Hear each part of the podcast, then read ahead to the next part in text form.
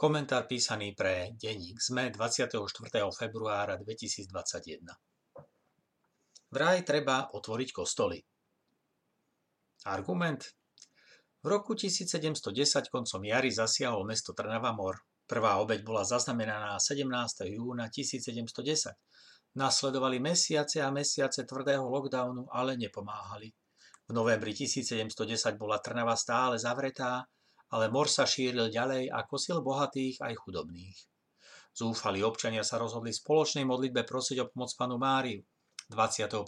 novembra 1710 sa celé mesto zhromaždilo v dome svätého Mikuláša pri zázračnom obraze Pany Márie. Potom po modlitbách v procesi obišli námestia a trojičný stĺp a zahlaholu všetkých zvonov v meste sa vrátili naspäť do domu svätého Mikuláša a stal sa zázrak. Od toho momentu mor skončil. Od toho momentu už v Trnave nikto na mor nezomrel. Toto sú slová ministra vlády členskej krajiny Európskej únie. Naváda k otvoreniu kostolov a argumentuje príkladom legendy z 18. storočia.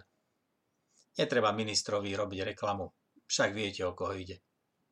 Nesmejem sa, lebo toto nie je dôvod na to, aby sme sa tomu smiali. Táto miera iracionality je však už nebezpečná. Je to vážne lebo pán minister tentokrát v spolupráci so zaslúžilou pani poslankyňou nežartujú. Myslia to vážne. Ich akože súkromný názor komunikujú ako inak verejne. V 21. storočí uprostred Európy oprašujú magické chápanie ľudovej zbožnosti a stávajú ho na rovnocenú argumentačnú úroveň vedeckého prístupu k epidémii.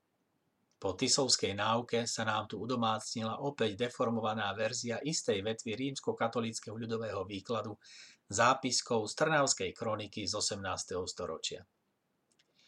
Táto populistická interpretácia je zaujímavá aj kvôli dejinám kresťanstva ako takého. Fatalistické a apokalyptické výklady reality totiž protirečia najlepším tradíciám kresťanského myslenia. Toto myslenie už od čias Augustína Aurelia, Tomáša Akvinského či Anselma z Canterbury starostlivo dbalo o súlad viery a ľudského poznania. Aj polemiky teológov Ránera, Ratzingera, Kinga, Šartena, Libaka, Meca, Bonhoeffera a iných. Vnímame to aj dnes, keď paralelne k vývoju debaty o niektorých ťažiskových témach slovenskej údajne kresťanskej politiky sledujeme slova a konanie pápeža v Ríme. Poctivá teológia je akademická disciplína. Dnešní špičkoví teológovia pôsobiaci v Yale, v Cambridge, Princetone alebo Tübingene či Viedni sú v dialógu s ostatnými vedami a sú rešpektovanými partnermi interdisciplinárnej diskusie. Ale áno, je tu aj ľudová zbožnosť a texty ľudových kazateľov. Tí čítajú kresťanské leporela a ošúchané modlitebné knižky – ako kresťanstvo vnímajú aj svoju osobnú zredukovanú skladačku výrokov, formuliek a zázračných epizód. Takto sa za teológiu a kresťanské posolstva vydávajú poverami a mágiou zaváňajúce kvietky zo záhrad a zápisov trnavských kronikárov či absolventov evangelizátorských kurzov. Ľudovými výkladmi a poverami deformované spiritualisticko-teologické klony sú len ideologickými zbraňami náboženských populistov. V dejinách spravidla takéto zázračné legendy viedli k tragickým a zúfalým dejinným udalostiam. Zoznám by bol dlhý.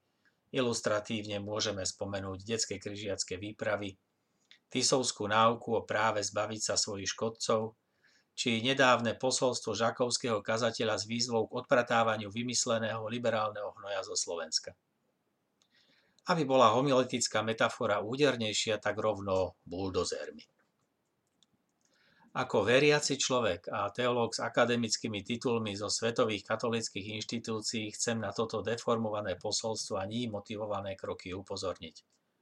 Pretože tento druh kresťanstva, odporujúci intelektuálnej poctivosti vedie do slepej a tragickej uličky.